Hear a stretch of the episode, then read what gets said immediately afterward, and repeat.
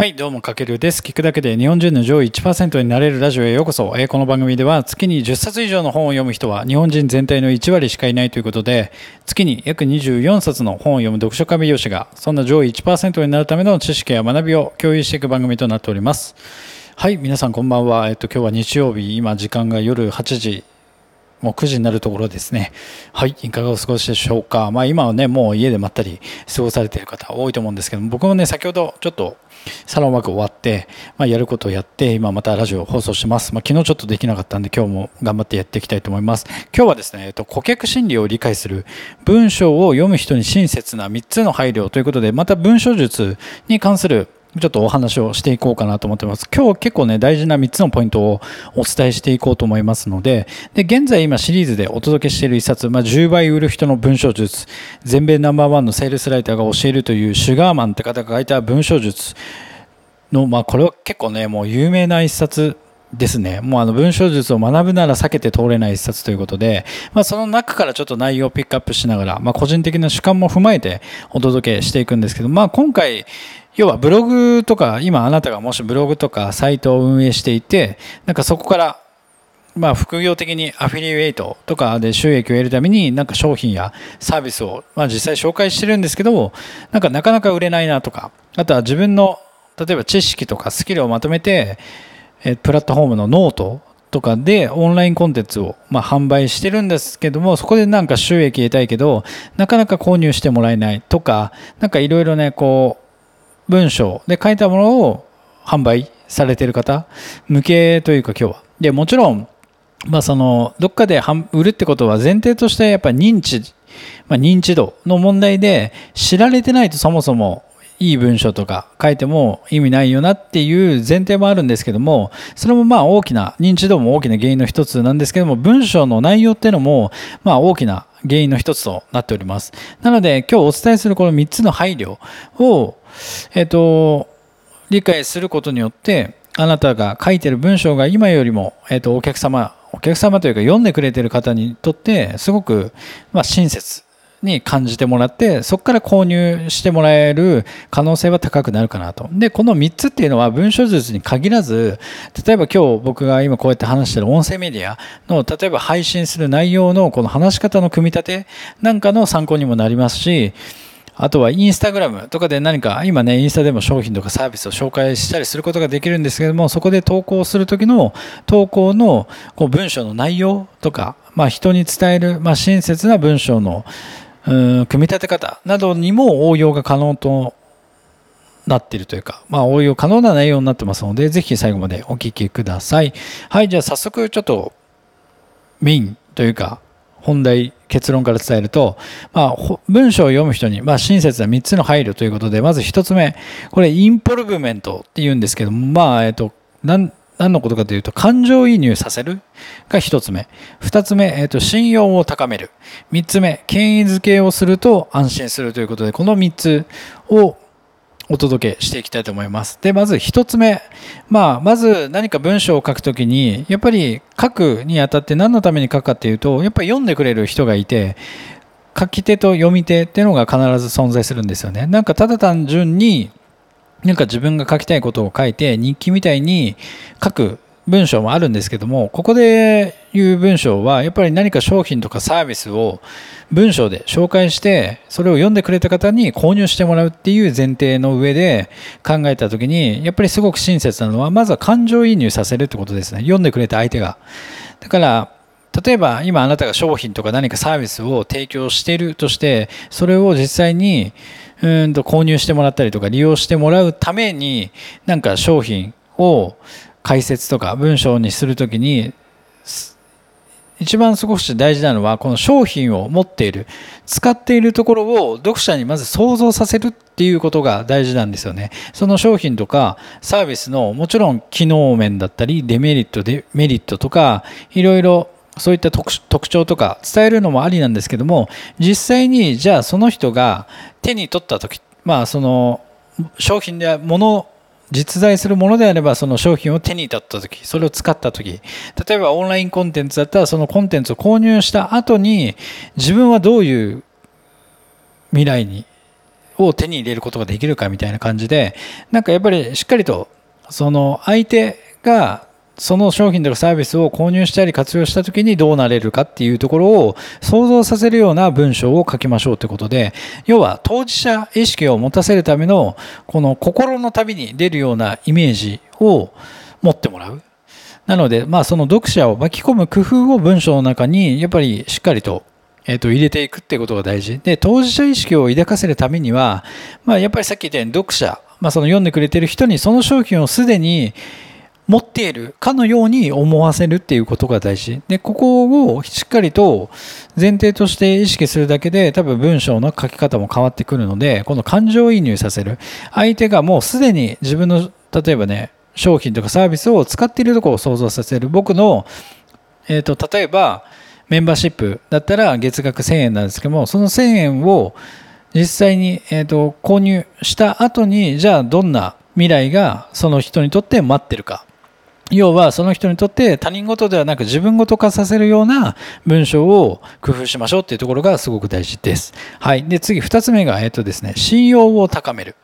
まあ、これは要は、昨日の配信でもお伝えしたんですけど、昨日思いやり文章術、読む人が笑顔になれる4つのテクニックということで、前回もちょっと4つのテクニックをご紹介したんですけども、その時にもうちょっと似たようなことなんですけども、この信用を高める。要は、え、ー、と、この本の中でも、この10倍売る人の文章ずつ、シュガーマンの、シュガーマンさんが言ってたんですけども、え、ー、と、信用に影響しうる最も懸念すべきファクターの一つは、読者が思い浮かべる異論や反論を全て解決しないこと。だから要は、こう、読者さんが何かこう文章を読んだ時に、え、それって、この場合はどうなのとか、あの場合はどうしたらいいのみたいな、こうちょっと読者さんが思い浮かべてしまう異論とか反論が全て解決しないままだと、やっぱりどうしてもこの文章の信用度が低くなってしまう。なので、まあ、あらゆる異論、異論というか反論とかを想定して解決する必要があるんですよね、僕たちは。なので、こう、読んでくれた人が次に発しそうな、その文章を読んだ時に、発しそうな質問を感じ取って率直かつ信頼できる方法で答える。要はだから読者の疑問に先回りして答えるってことがすごく大事。昨日の配信でも、えーと、お伝えしたんですけども異論に先回りするっていうところがやっぱりすごく大事。だからコピーを書くときに重要な要素としてどんな質問が来るかっていうところをやっぱしっかりと先に予測しておく。なので文章が、まあ、昨日も言ったんですけど文章が仕上がったらまずは自分で読み返しながらまあ、疑問が残らないかっていう、なんか突っ込みどころないかなっていうのを確認して、もし疑問が出てき、疑問としてなんか出てきそうなところを予測して先に解消する文を追加しとくとやっぱりしっかりしっかりとあこの疑問に答えてくれてるなっていう感じでお客様が信頼してくれてまあそれはすごく読む人にとって親切な、まあ、配慮になるってことで信用度も高まる。そうすることによってあこの人から購入してもいいなって思える一つのまあ、きっかけ？これなんかね一つでもなんかやっぱ疑問があったりするといやこれこの場合どうすればいいんだろうなっていうところはなんかねうやむやになってしまうとなんかもやもやした気持ちのまま結局商品とかサービスを文章を読んだだけでは購入してもらえないってことにつながってしまうので、まあ、この想定する先回し、異論に先回りするっていうところが大事になってきます。はい。で、3つ目が、えっと、権威づけをすると安心するということで、やっぱり、こう何か僕もそうですけど商品とかサービスを購入するときにやっぱ人って間違いたくないんですよね。やっぱこうね一生懸命働いて稼いだお金を使って何か買ったりとかするわけですけどもやっぱりこうみんな選ぶ自分が選んだものに対して間違いたくないっていう気持ちは人の心理的に